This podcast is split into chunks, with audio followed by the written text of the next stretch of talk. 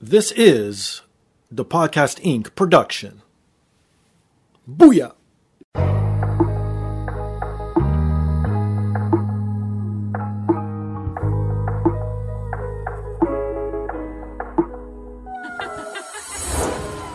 And now, this is the moment podcasting fans listening around the world have been waiting for. Coming to you, not so live from a listening device of your choice. It's time!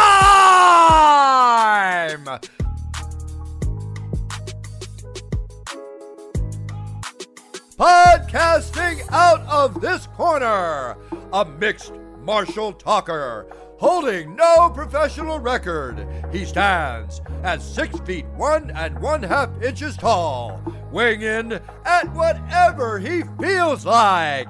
Hailing out of Toronto, Ontario, Canada, presenting the sometimes angry, always funny, self proclaimed podcasting champion of the world,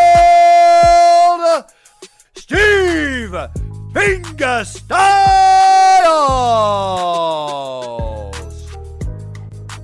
So, welcome to another rendition of the podcast. I am here once again, always again, and brought to you by First Row Collectibles. If you're into nerd culture, if you're into sports memorabilia, if you're into wrestling memorabilia, please visit firstrow.ca. Use promo code the podcast 20 to receive 20% off. They got a ton of stuff from all the major sporting leagues, wrestling, old school, new school.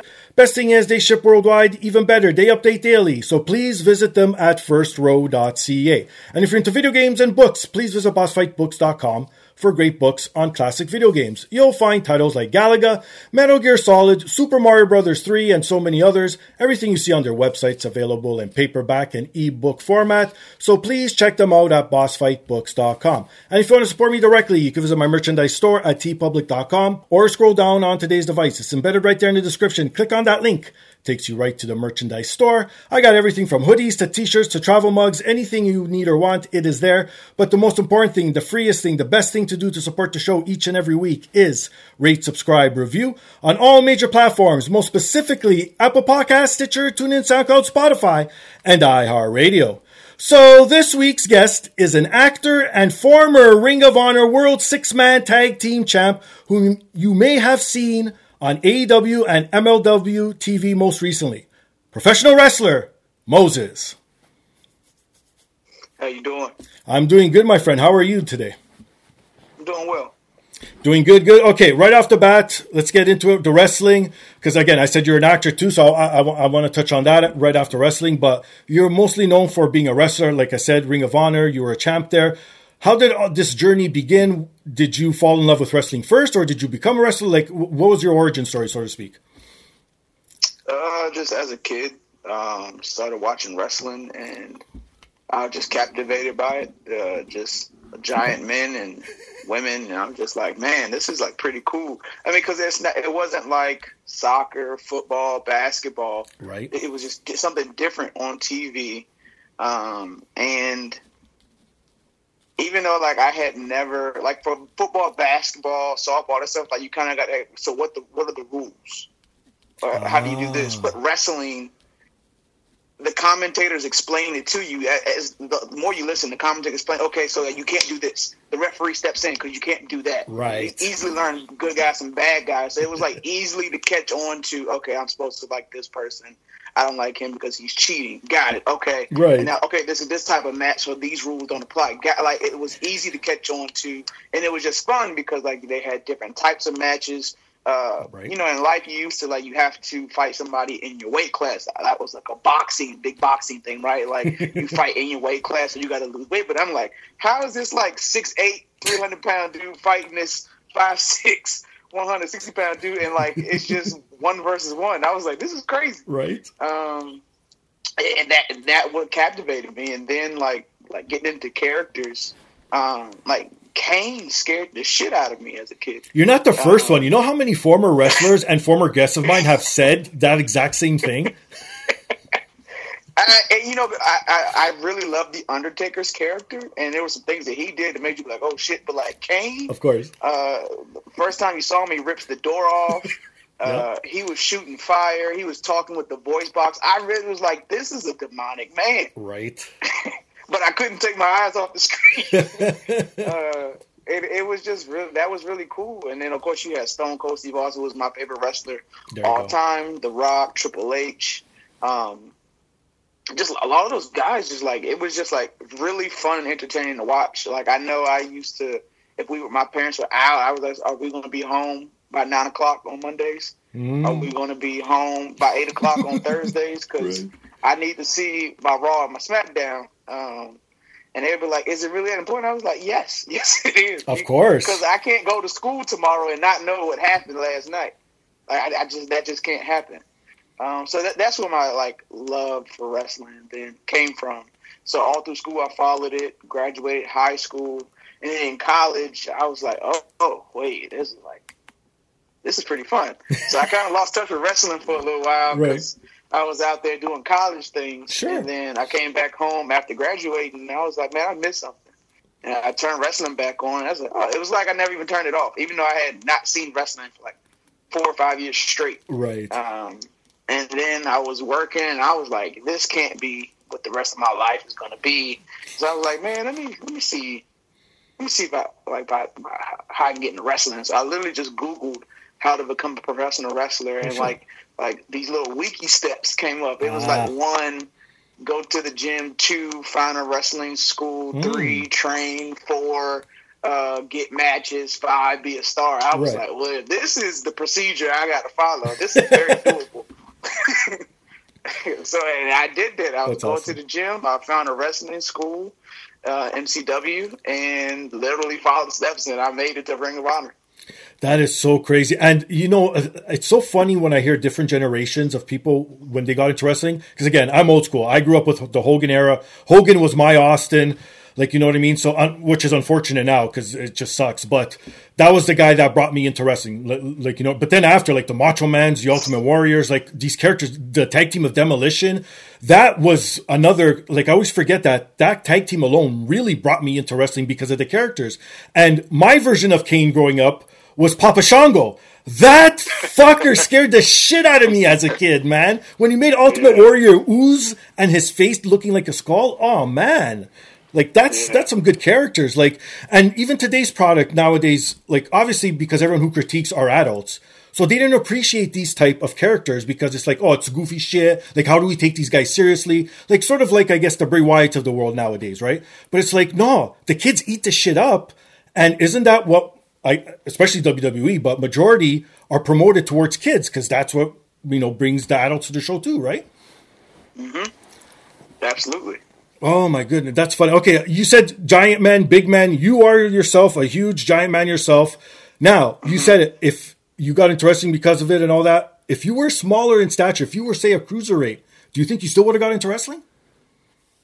Hell yeah! You Yeah. stop jumping off of rings at 300 pounds. You don't think I'm gonna do that? Well, I guess yeah, but again, it's but again, you. I hate to say it, but people with your stature, people who are muscular, like again, as much as the stigma is, not there, but it still is.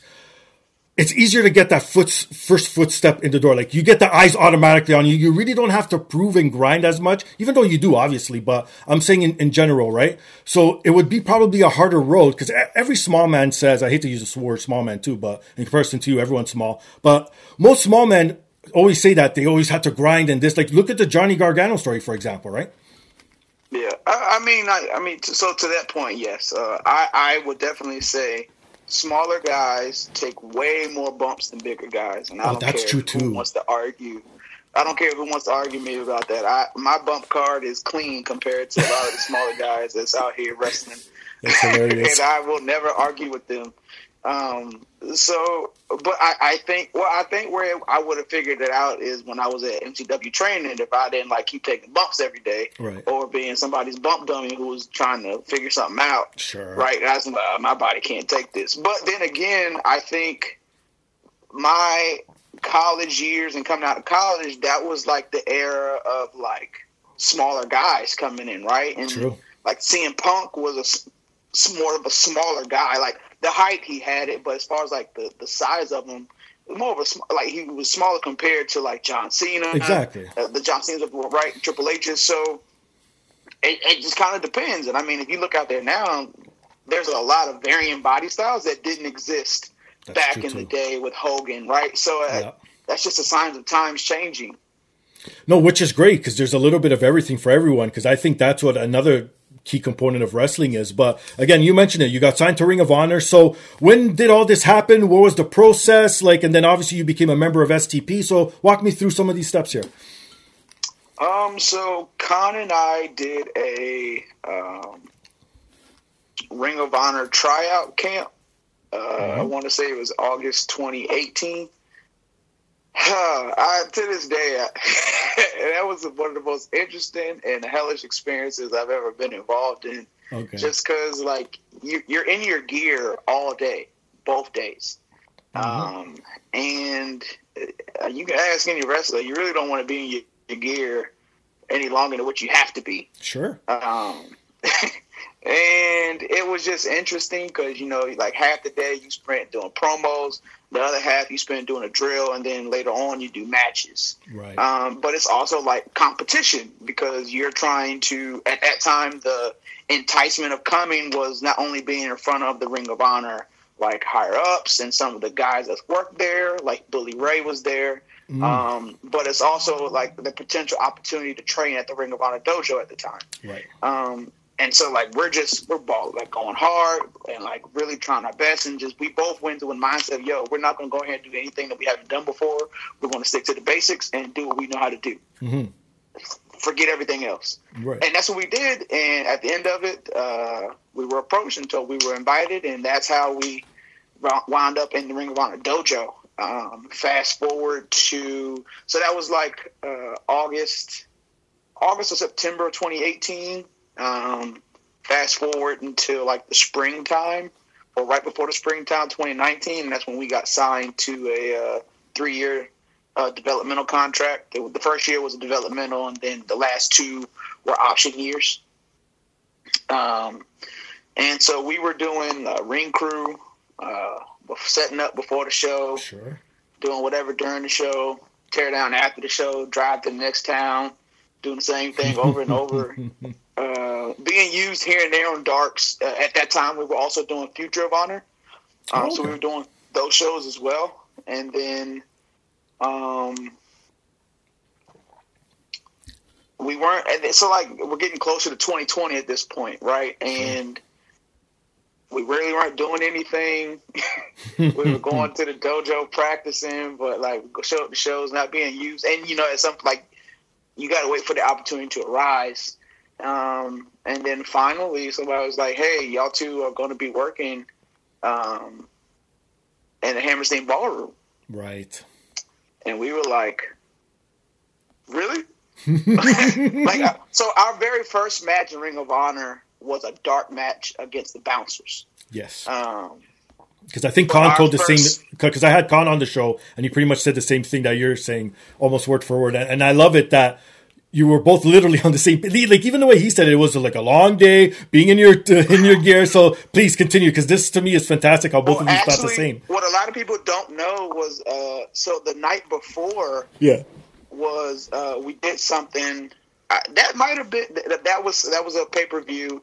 So um saturday night was the um i think i think it what might have been final battle was friday. Okay Sat or Saturday, and then Sunday, or it might have been uh, yeah Friday, and then Saturday night was in at uh, in Philly, um, and that was like Final Battle Fallout or whatever the, the next show right, right, after Final Battle was, because mm-hmm. um, that was the, the last that, that that that was the final battle that uh, the Young Bucks and Cody were. That was their last match. Oh, okay, gotcha. That was that night. Right.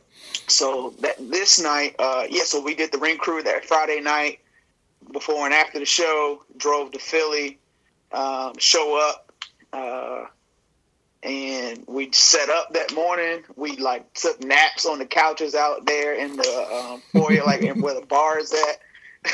wow. And then uh, literally as we're like tidying up the mats, we get pulled to the side and said, "Hey, you guys are doing a dark match with the bouncers." Now, mind you, we already were going to be leaving once the show started to go do a Future Honor show Ah, okay. um, in New Jersey. Mhm. But now we're like, sheesh. So like, we go get changed. we do our match with the bouncers. Jump in the car. Go do the Future of Honor show. Come right back to the end of the uh, Ring of Honor show.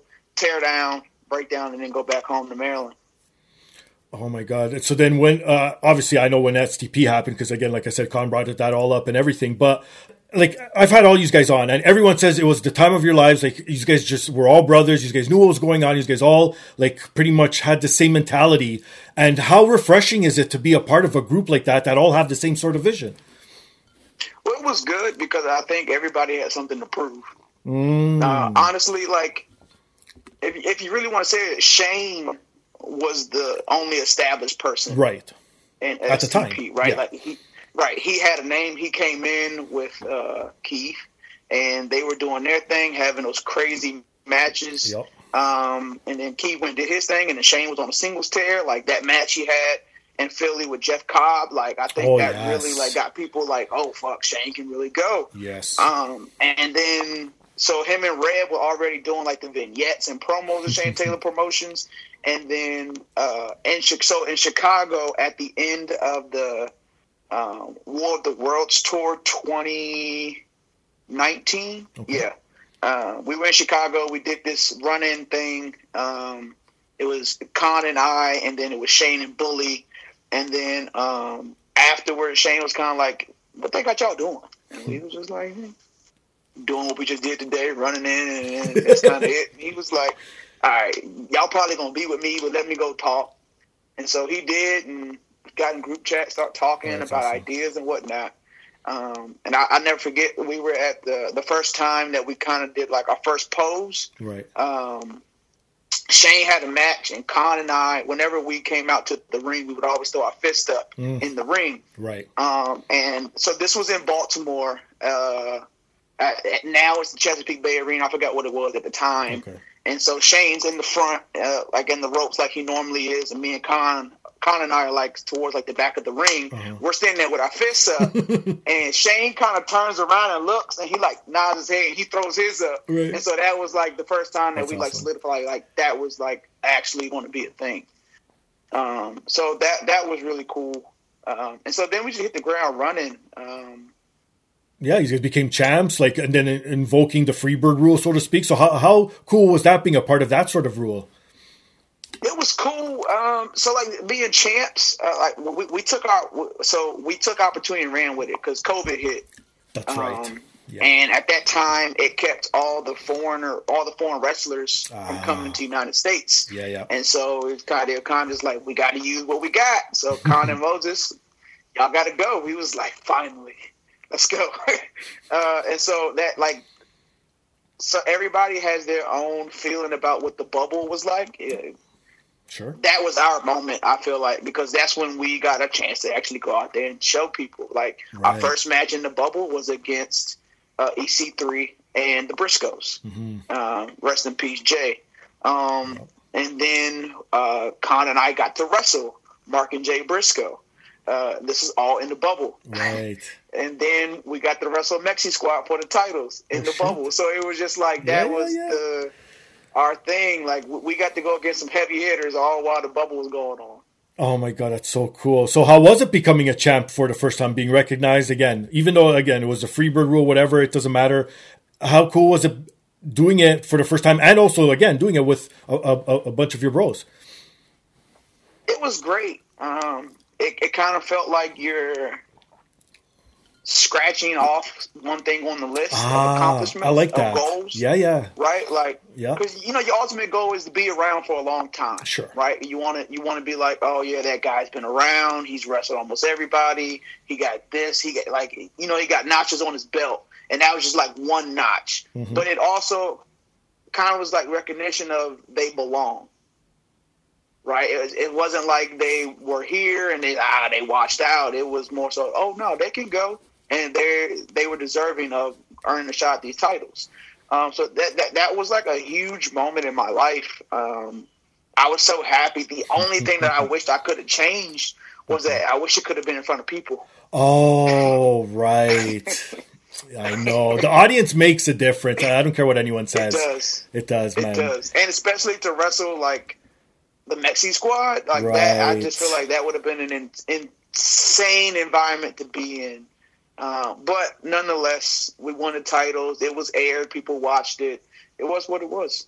Now, how about if it was like your typical faction where ROH came to you guys and said, okay, you guys are just tag team, someone else is a single and whatever, and go that way? Would you rather have been in a tag team or would you want to splinter off and be uh, uh in a singles run?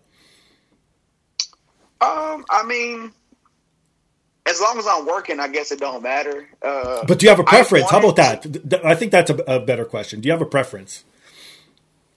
So I mean, at this moment in time, I would say I wish I was in the tag team. Maybe I'd be on TV somewhere. uh, but uh, to me, as long as I'm working, I don't have a preference. I can do both.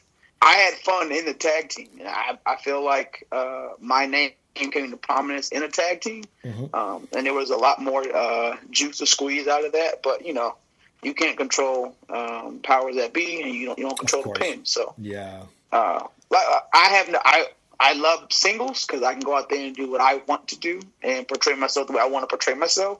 But tag team wrestling is fun because you have to figure it out as a team. No, it's true. And you know what? I, I, I don't know why this is the only time I thought about this. Being a wrestler, that must be the hardest thing. Sometimes not having control of your own creative. Like you just got to go with the flow. Like, you, you know what I mean? Obviously, in a perfect world, everyone wants to have creative control. But sometimes you do need to get pulled back a bit and be like, hey, that's not good. Because obviously everyone's ideas is never perfect. But in a perfect world, would you want to have complete creative control over your character all the time? Um, it depends on where I'm at on the card. Yeah, makes sense. am, I, am I at the top? If I'm at the top, probably so, because I want to be able to my them. character to come off yeah. the way the way. Now I would go to people I trust and ask them for input, or ah, okay. where my agent was, I would ask for input. Sure. But if I am somebody who is coming in new, or I'm new to the company and I'm building, uh, I might I might. Which give me your critique. That's, um, that, that's where I think uh, being in a tag team or trios is kind of different mm-hmm. because where you would have to come back and talk to a producer or an agent who has to watch 10 other matches on the night for feedback, you have somebody who is literally right there with you saying, "Hey, I think you didn't do that," or "Hey, we could we can fix this," or "This could be better." You right. get that instant feedback, so that you have instant like you have instant communication on what people thought, how to fix it, and how to improve it. True. No, that's so true. Okay, how about this? I I never asked any of the other members, but every good faction always has to break up eventually. Did you guys already have something in the back of your heads thinking, okay, this is the way we're going to go out if that so day comes? No, because no. we were still like we were still coming. Because I mean, eventually, like uh, like the goal was for Shane to go do singles. Okay. Uh, O'Shay do singles, Kaun and I do tag until like other things came about. Sure. Um, so they weren't like initial plan, but that was how it was like going to go. Like Kaun and I were tag, Shane O'Shay were going to be singles. And I love the name, the Soldiers of Savagery. I already told this to Kaun too. It's one of those things. It's it's just different. Like, and again, it evokes like a fear, like something like you you know if this tag team's coming down, they're serious. Like, you know what I mean? Mm-hmm. Like people don't realize mm-hmm. how much sometimes a name does make a difference. Like the one everyone always points out is, what if Dolph Ziggler's name was something else? Would he be the same? Like, obviously, he had a great career, and everyone should strive to have that. But I think he would have been like on the top with like John Cena during that era. Absolutely right? Right. Yeah. I mean, I think it's what you make it, right? Like, just because you got a cool name That's doesn't mean you always live up to that hype, right? No, like, of course. if you got somebody called the Hammer, you like he should be knocking heads, but he go out there and he look like shit. I don't want to see that guy on my television. That so, is so true. I think it's all about the per- the people and the personalities that come to that name to make it like larger than life. Yeah, no kidding. Okay, so how about this? Lastly, on Ring of Honor, what was going through your mind when the doors closed, and then when Tony Khan rebought or bought Ring of Honor? Um. Well, unlike some, so some people like automatically knew they had some place to go. Oh, um, that's right. But I, I can speak for myself personally. Nobody came talk to me about any interest, yada yada yada. And so mm. at first, but I was like, you know what, you gotta let things play out because you know there were a, there was a good amount of time that went by that it, Ring of Honor was just supposed to be rebranding and then coming back, ah, like nobody knew. Right. Um, but then it started like it's like coming out in the news, like there's a potential buyer. It's called Tony Khan. Okay, so is he buying it? What is he doing with it? Is mm. he just buying it just for uh, all all the all the videos that he can go sell now? Is he is he buying it for the like the catalog, or is he buying it to use it? Is he going to keep it as Ring of Honor as its own company and an AEW as its own thing? Like, I, what, what's he going to do? Um, and you know, in the meantime, you know, me, I'm just you know training, staying ready. Like, phone call gonna come. Um, but you know, it's you can feel how you want to feel. I, I felt a certain kind of way, like, damn, like they don't want me there. But you know, I had to check myself. It's like, yo, maybe you're not showing them something they want. Maybe that's not something, whatever. Maybe something you're doing and you're presenting isn't a desirable thing that they want to put on their product right now. So keep going to the lab, keep working, and so whatever God's plan to be is God's plan. No, and that's so true. And that's the thing about wrestling too. You might not be hot one day, but then soon enough you'll be the hottest shit on TV, and everyone's going to want a piece of you. Where your problem now is going to be shit. I can't take all these bookings, right? Uh, that's a that's a great problem to have. I tell you that. of course it is, my friend. Of course. But you did appear, like I said, on AEW TV on, on an episode of Dark with STP member O'Shay. So how was that experience coming back into a, a ring with an STP member after being off for so long without communications? So, question for you: Did that air? I don't know if it ended up airing or not. Because I, I, personally, I don't really watch Dark unless someone says it's like the best match ever. But it's said that you appeared on Dark, so. So yes, we we okay. did do a Dark match um, down in Orlando, um, but I don't think they ever released it. Really? Yeah, I could. Uh, yeah, definitely. Oh shit! You know, you they they would send you the stuff for you to promote it. Oh, gotcha. Okay, that makes sense. Yeah. Oh, that makes sense. So, but how was that experience, even though it didn't air, being with, with O'Shay again? It was. I felt at home. Oh, that's like, good. Being back in the ring, being back on that stage, I, I felt really good. Um, the match was quick, you know, but the dark matches they are like that. But of course. I know for a fact that I didn't lose a step, and I can still hang with the boys. So I was just, I, I was That's really awesome. happy with it.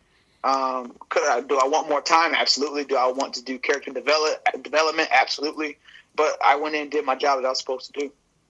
No, that's fantastic, and it's so true. And I, I don't understand. And again, I'm sure you feel the same way. Why STP is not more featured on TV, bringing back all of you together. Like there's so many storylines there that you could spin off. Like, like especially AEW and Ring of Honor that is built like with stables now. Like everyone is sort of like in its own stable. So it's like this is a no brainer. But again, as the infamous Taz says, I digress. So we'll we'll leave it at that. uh, well, let's just speak into existence. One day I'll get that call, and let's STP hope, will be coming down the ramp together again. Let's hope so, my friend. Let's hope so. Well, you don't also just rely on wrestling. You've been acting recently, and you're featured uh, in, in, in a film that's debuting, Un, Unfailing Love. So, how did this opportunity come about? And did you always also want to be an actor? Honestly, I tell you, I have. I'm a big movie fan.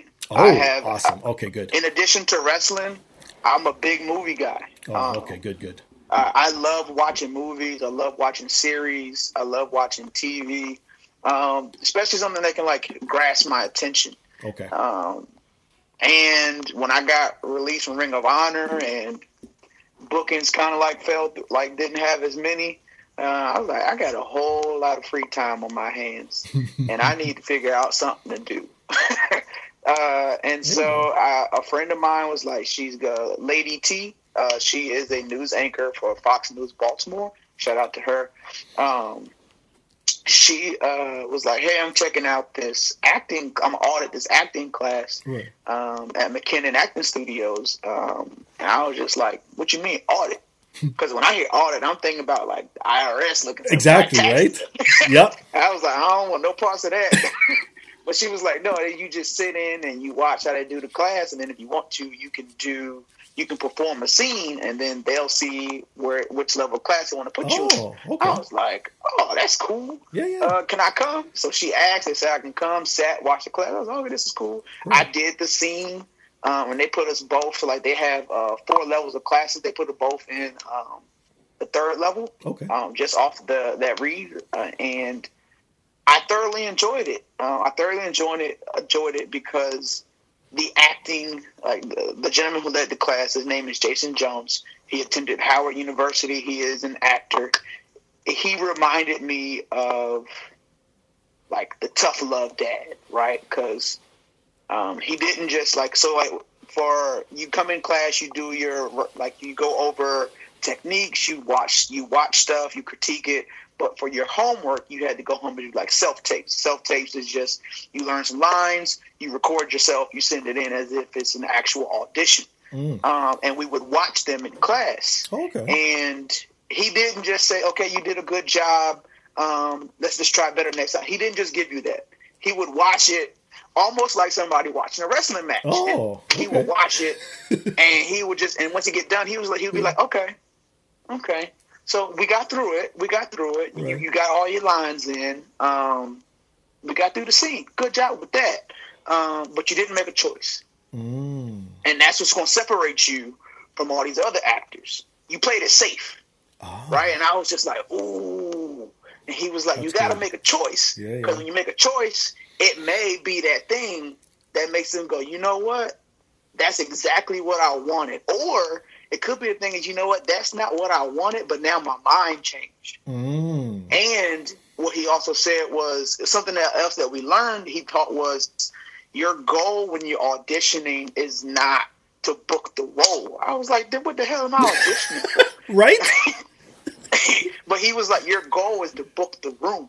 Oh, I was like- shit. That's wrestling. I was like, that's wrestling. There you go. Your goal isn't to win that match. I mean, your goal is to win the match, but your Right. goal is to get these people to either hate you or love you. Yep. because now to that booker it's okay this guy is something about him that the people want and if the people are into it i can make money with him Mm-hmm. i was like ah acting wrestling i see it now and so that and so he would be stern about that he'd be like y'all got homework i don't hear no excuses y'all get just to get five self tapes next week Yeah. I'm like five man. I, I got work. I don't want to hear nothing. I got work too. I got kids. I ain't trying to hear none of that. I was Yeah, like, yeah. you know what all right bet.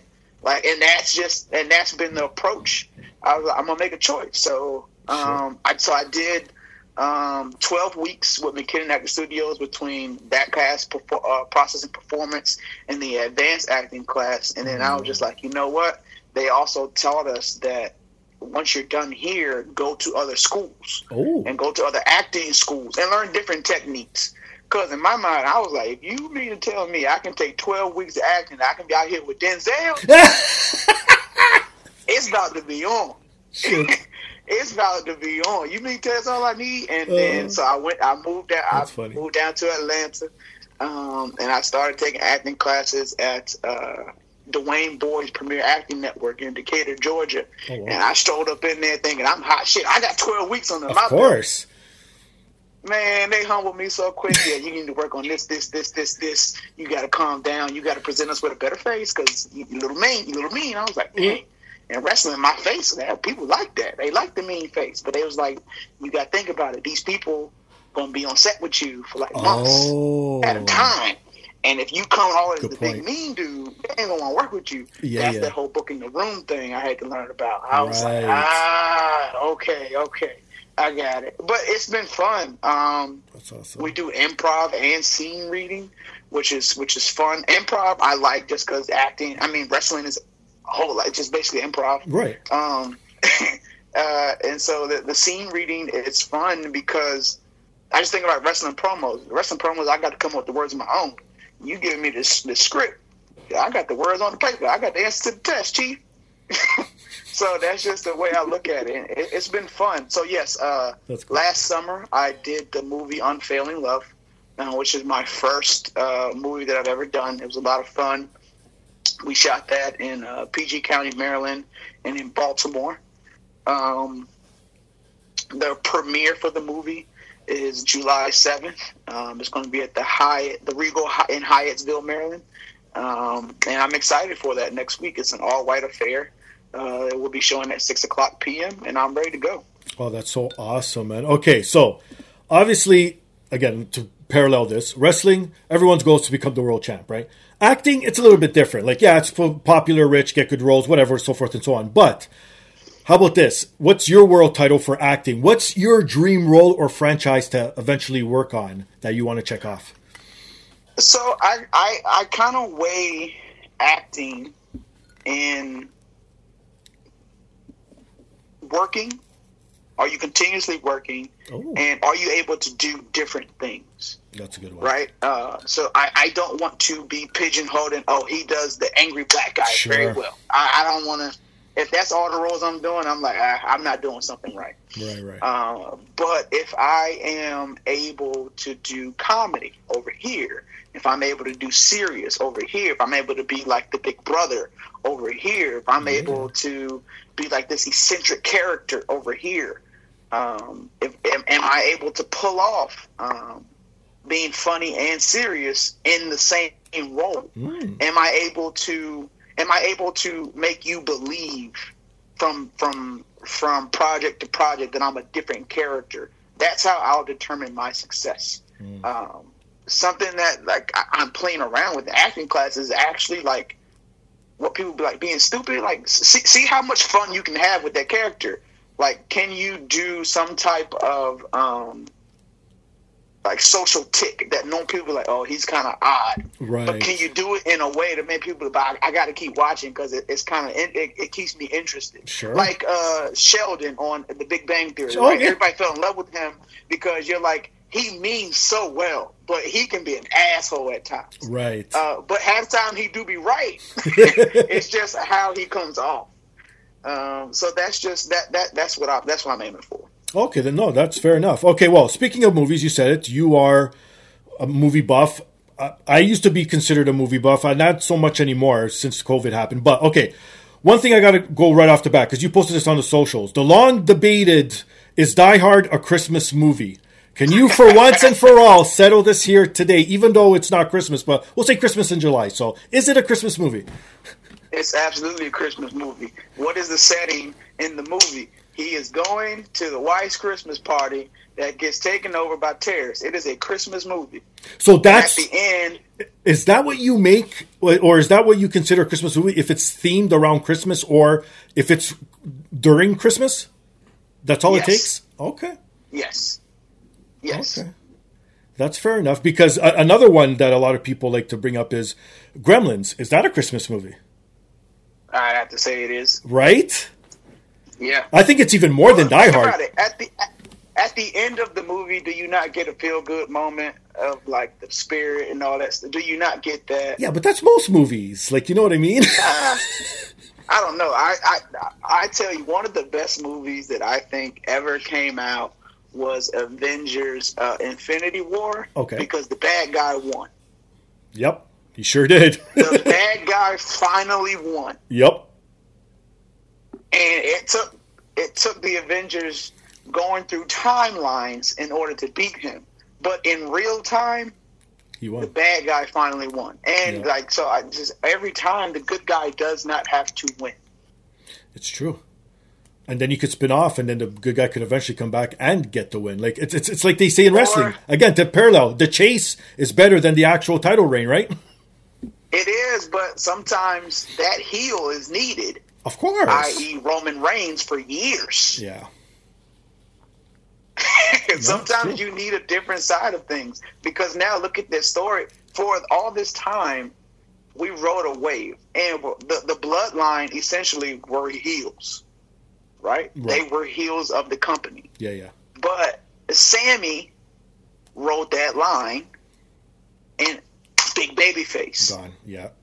The Usos telling Yeah. that story, heels, mad baby face. Do you see how being a heel Elevates, can turn you yeah. into the baby? It's just like that's just the way that it can go. So that's what I'm saying. And a lot of times the heel are a lot cooler Especially nowadays. without trying without trying so hard. Like Yep. baby faces sometimes have to go out of their way Yeah. to get people to like them. Where the heel whole point was, I'm not trying to like you, and that's why a lot of people do respect them because in real life, that person that seems bubbly eh, like, something wrong with them. Right? Well, that's what I say. I say it goes both ways. If someone is like totally out there and is a complete asshole, obviously, but if someone's a total opposite, is like nothing bothers them, and they're always that's like okay, there's something creeping behind that smile, man. I don't trust that. Right, right, exactly, exactly. Okay, how about other genres? Like, for example, because I had this debate on last week's show. I had uh, one of the writers from the, the Wu Tang series, and we were talking about the movie Air. And is that considered a basketball movie? Because no actual basketball game is taking place in the movie except for like random NBA highlights. So this is what I'll tell you. Okay. I put that movie in the same realm as Draft Day with Kevin Costner. Oh, It's a it's a it's a sports telling movie, but it's not like basketball specific. okay. right? Because the team, th- there was no team. Of course, Michael Jordan played on the, the Bulls, but like there there was no team to do anything. We learned what the inside of the organization did. Mm, So I, I just feel like it was, and the organization prides themselves on Nike is a shoe company, right. right? So we can't really say they're all sports because they don't make all sports shoes. No, of course. But in this instance, because Michael Jordan is involved, I'll say it's like a sports telling movie. Mm, actually, that's a good take because I never thought of it that way. How about Teen Wolf? Do you consider that a comedy or basketball? Like, Uh, com- they played basketball, so Well, but if you take think about it, you take out basketball. What what what's the incentive of him becoming Teen Wolf? Because that's the whole reason why. So he, he could start dunking and being a better player, right? I, I, I mean, what do we say about Air Bud? oh shit! Actually, that's a good example. Yeah, but Air oh, but I, I would consider that a kids movie though. See, that's the thing. I mean, Teen Wolf could be looked in that same light. I guess so. Well, no, there's nudity in Teen Wolf, I believe, so you can't consider it a kids movie. Is it? I haven't seen Teen Wolf since I was younger. Or am I thinking Revenge of the Nerds? Now I'm getting all my '80s movies wrapped up into one. Revenge of the Nerds is actually a really good movie. it was. I don't think it holds up though. No, If you've never watched it when you were growing up, I don't think you should go back and take a look at it. just like Animal House, you kind of Oh, shit. It's kind of cringe. It's kind of cringe at this point in time. yeah, no kidding. Okay, how about this? So, to put a perspective, and what what type of stuff do you like? What are some of your favorite genres and like some of your favorite movies of all time? So I can't really say I have a favorite genre. I just Mm. I just like movies. Like so, Okay. so I was on set for so I- just did a project in the DMV area, another a new movie that'll be coming out next year. Nice. Um, and on set, somebody asked me what are my top five favorite movies, and we got cut off because we had to do something. But number one, I told them The Notebook, um, and they Oh. were really surprised. And I was like, well, The Notebook did great storytelling about love, but they did it because it tackled every aspect of love. It tackled patience, anger. Um, it it tackled um, insecurities. It's just kind of different different levels of it, and I thought it was a great storytelling. Um, but then my next one was Training Day, and I was like, the reason, but the reason being, I was like, look at what Denzel did. Yes. Denzel was the good guy in every movie that he had ever done true. up until that point. Yeah, yeah. And then he starts off in Training Day. He, just okay. He's just a badass. He's just doing that different. When you get to the, the, middle, and you go, oh, he is bad. And you have never seen Denzel like this. Um, but then like the twist with the Ethan saving like the the girl earlier in the movie, come back to help him later on. Like it was just oh, this is a really, really, really, really well done movie. So I, I just I, I go anywhere with movies. Like one of my favorite uh, series is streaming is A Handmaid's Tale. Oh, okay. Um, I, I thoroughly enjoy watching that show. It's it's very cool. And right now I just started. Um, I don't know if you watch Swagger. Swagger. I didn't even even heard of this. It's a Swagger. It's uh it's on iTunes. Okay. The, I, uh, I, Apple Or TV, Apple TV, rather, yeah, sorry. Um, it's uh, loosely based on Kevin Durant's life. He's Oh, like one of the producers Yeah, yeah. of it, and it's it's really good. Yeah, like the great storytelling to me is what I look for too. Like again, growing up, my two favorite genres were comedy and horror. And to me, that's what I pretty much grew up on. That I like that anything drama wise, anything nominated for an Academy Award, I never watched. Like, get that shit out of here. But as I gotten older, same thing. Appreciate it. like same thing with like you said, The Notebook. That is great storytelling at its finest. Like you know what I mean. And to me, you can't have a good movie without a good storytelling. Like even action movie. I'm a huge action fan, but if the story doesn't make sense and it's just a bunch of guys just shooting each other, what's the point here? Like you know, I'll just play a video game if that's the case. I, I, I don't know. I can watch John Wick 52 and be thoroughly entertained. Okay, but that's different. There's a little caveat there. You see, but speaking of storytelling, if his dog never died, would you want to keep watching the series? right? I mean, honestly, we could have stopped after one if that was the case. True. But I, at this point, I'm just like, I don't even care about the story. I just want to see him shoot all the guns in every movie and him not get killed by all 10 million bullets that's flying his way. No, because uh, me, my favorite actors growing up was like the Stallones, the Arnolds, uh, Jean Claude Van Damme. Obviously, I, I ate all that shit up. But then after, as I got older, again, uh, like how people look at you sideways when you say the notebook, one of my favorite actors of all time is Brad Pitt. Like the, this man's range from what he did from like seven to his younger stuff to everything in between. Oh my God. Like everything that man has done, I think has been fantastic over the years. Benjamin Button is a really underrated movie. Another one. Yes. I love that the movie. Curious Case of Benjamin Button. Um, but going back to action, did you watch Extraction 2? No, I haven't even watched the first one. Oh man, uh, is it actually worth it? Because I'm so scared nowadays with these action movies. Like the Expendables just threw me off action again. uh, you kind of got to excuse the Expendables. I just watched that for the nostalgia of some of the people that they bring in. Well, it. again, like you said, um, if they ended after the first one or two, I would have been good. yeah, I think they're on like four or five now. Right. Um, um, but I like uh, so the first uh, Extraction came out during COVID. That okay. and the old guard, I think held Netflix down mm. during COVID.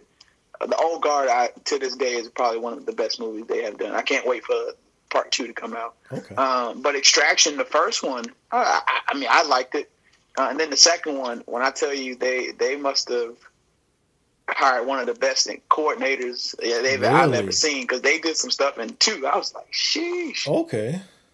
Okay, so maybe I will have to go check that out. Okay, how about the whole thing now too? Speaking of t- today's stuff, is remakes, reboots, continuation legacies, whatever you want to label them nowadays. Do you appreciate these, or do you think once it's made, leave it alone?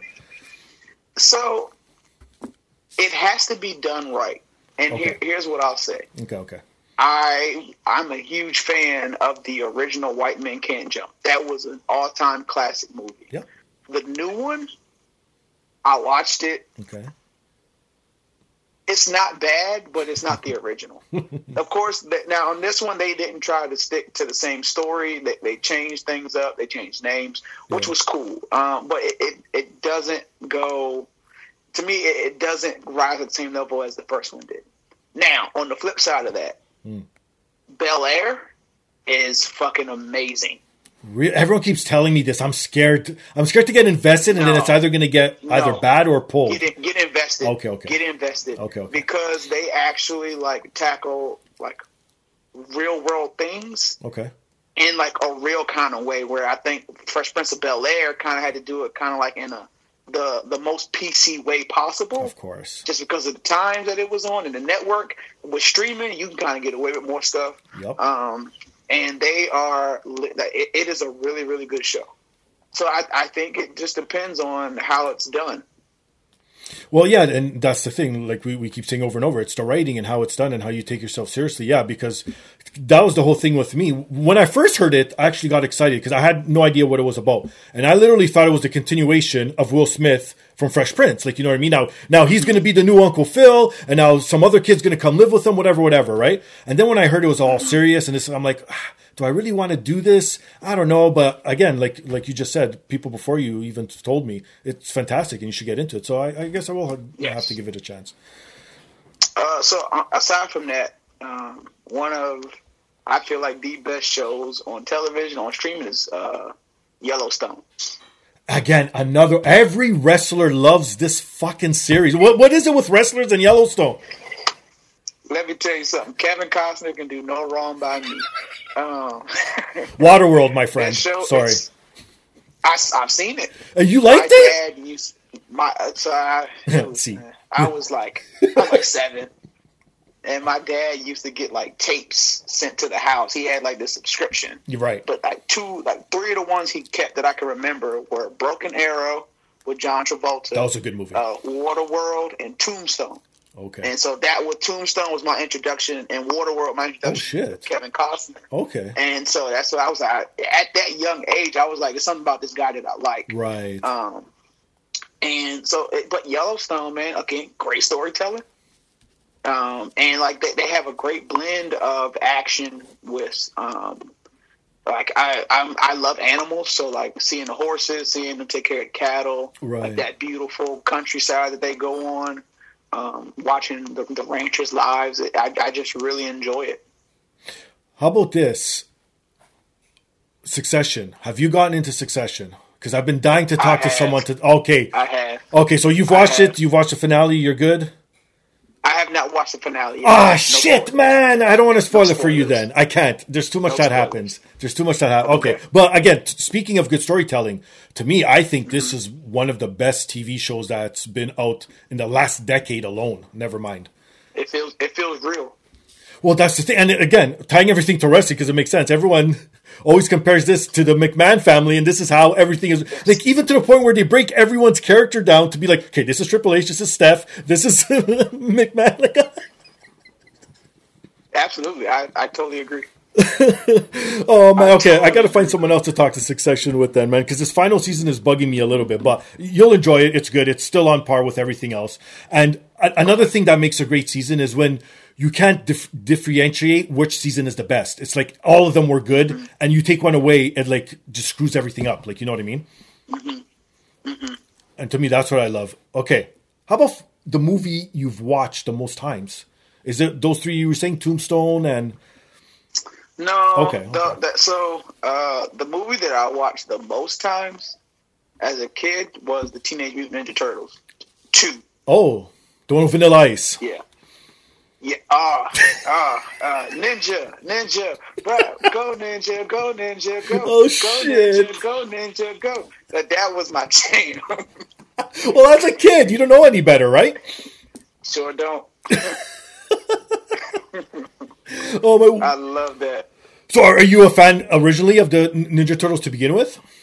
I am still a fan of the Ninja Oh, Turtles. okay. So, what do you think about all the new stuff coming out then? Now, uh, You don't? I, I, so Oh, I don't know the the the graphics of the new Ninja Turtles, not not the newest one that Nickelodeon has come out. Yeah, yeah. That's more cartoonish. Yeah, yeah. But the two that they did, like I think around 2015 ish, 2017 ish, Mm-hmm. I was like, I mean, this is. I went to see him both because I'm a Ninja Turtles fan. but I was like, "Hmm, this is okay.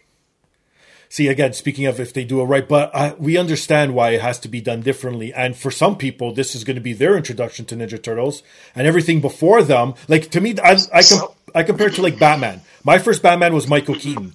So when I saw the original Batman from the '70s, I was like, "Who the hell is this guy in tights?" Like, you know what I mean? But the people, that's the real Batman, right?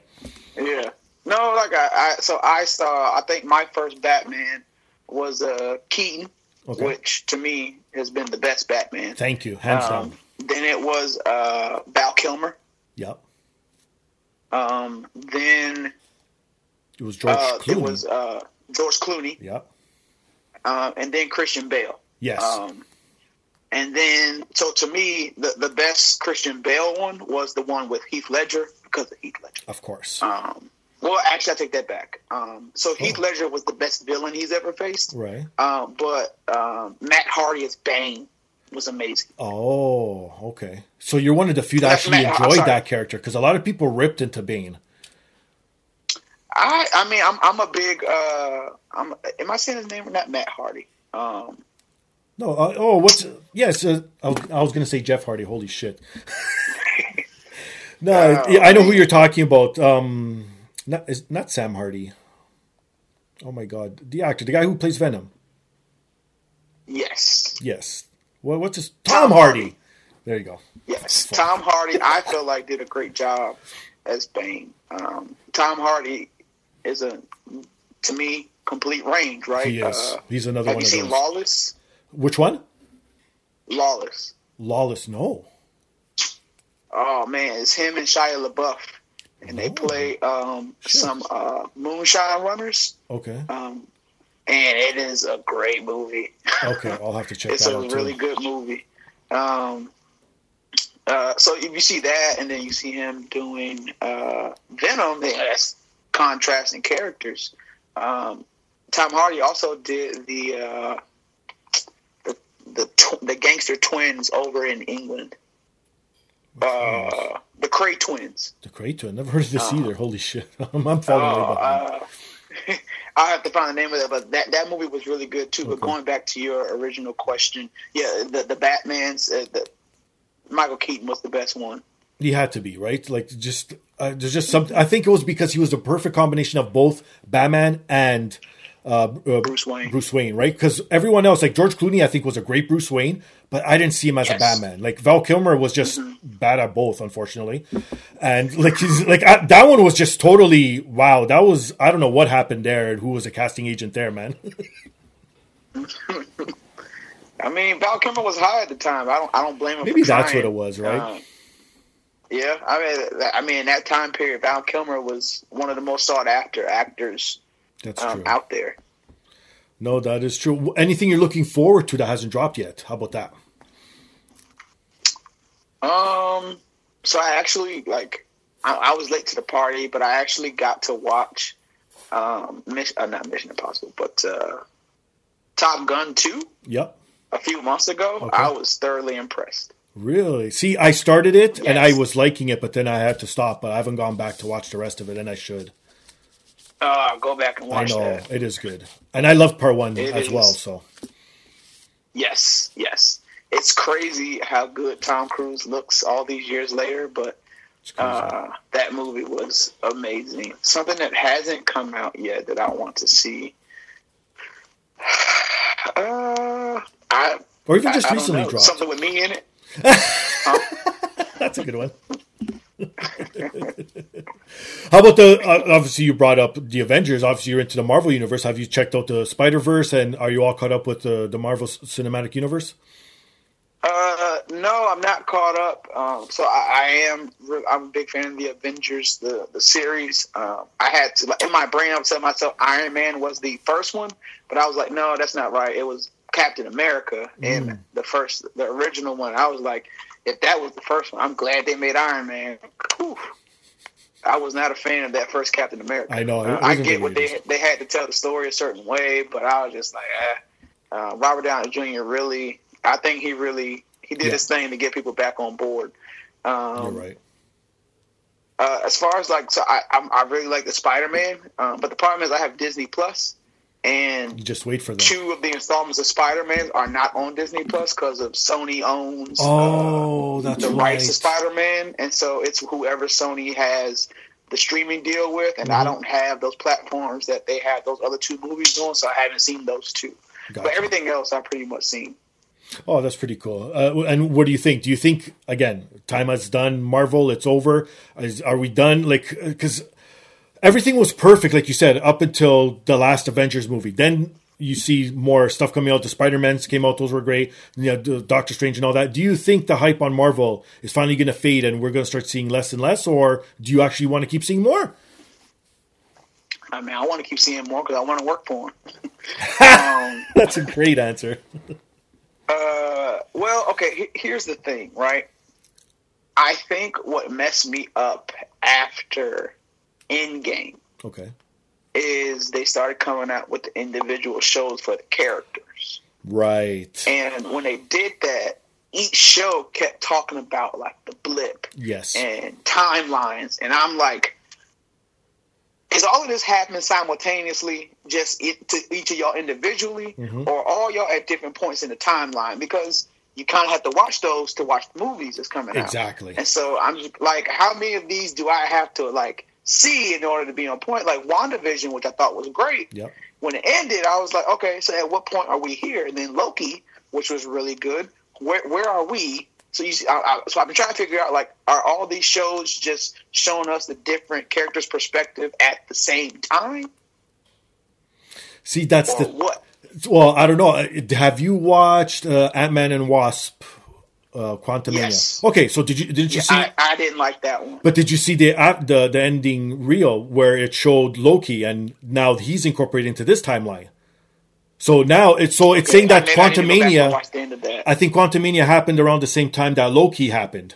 So that this whole multiverse type, like you see what I mean. So they are starting to tie stuff together, but it's like, Okay. how long are we supposed to wait? How long is this burn? And it's true. It's it's like wrestling now. You cannot consume every single friggin' promotion out there. It's impossible. And Marvel's making it seem like you should only watch their product and that's it. That's you can't think that way because no one's ever going to do that. Like you know what I mean? You have to give time for people to do other stuff, or else they're going to abandon you completely. Like, and Right. that's just my opinion. I'm sure other people don't think that. Another example is the UFC. I'm a huge fan, but because they saturated the market, it's like I don't need to watch every single card anymore. So it's like I know why you do it, but at the same time, you're losing your key people who actually used to watch it before, right? Right. So Right. I- Absolutely. it's it's that Um, juggling act, I guess. It is like I like so Marvel just came out with the the Nick Fury series. Yeah, I, I see, mean, another I, one. I thought episode one. I thought episode one was pretty good. I want Okay. to. I want to finish watching it, but again, I'm like, It's too much. where on the timeline is this? Because uh, have you seen it? Mm. No, I, it, it's queued up. I'm going to start watching it either this week or next. Okay, I, w- I won't say anything about it then. No, go for it. If, if you only watch the beginning, what what can you ruin? Well, they introduced the Skrulls Oh, okay, yeah.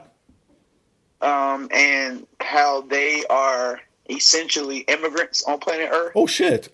okay, that's different. Um, uh, well, Shield knows about them, but nobody else really does. Okay. And now they're kind of like having an uprising. That's basically what set what episode one is setting up for you. Oh, okay, gotcha. Um, but then they also talk about Nick Fury and why, like, why he's been missing, right? Because we haven't seen him. oh, okay, that's cool. Um, the o- only time we really saw him in the last few Marvel movies was at the end of Infinity War when he was being taken away and he had hit the signal for Cap for uh, Wonder uh, Captain uh, what's what's the character Uh, Marvel. Captain Marvel. Yeah.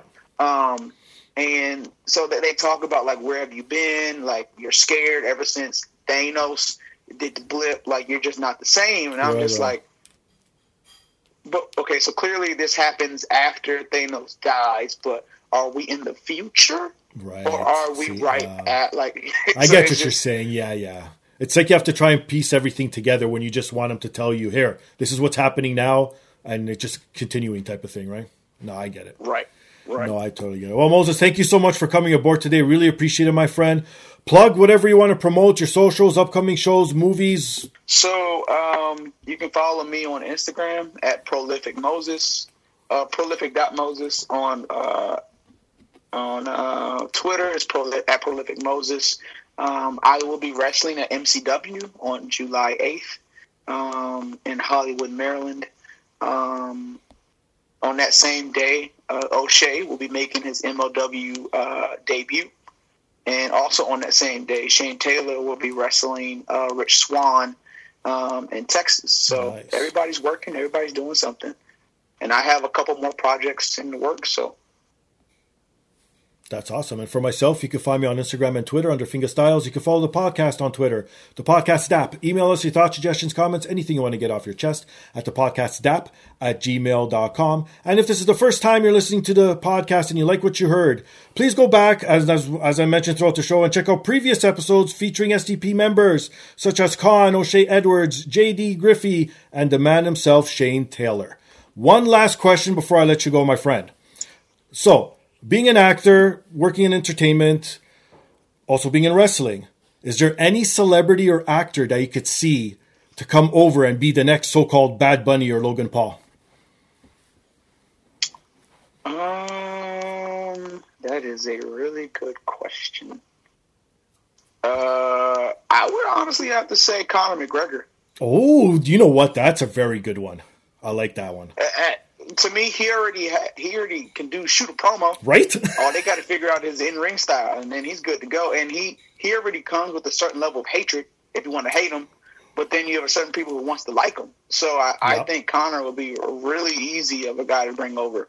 No, that's a good that's a good one, man. On that note, he's Moses. I'm Steve. This is the podcast. Peace.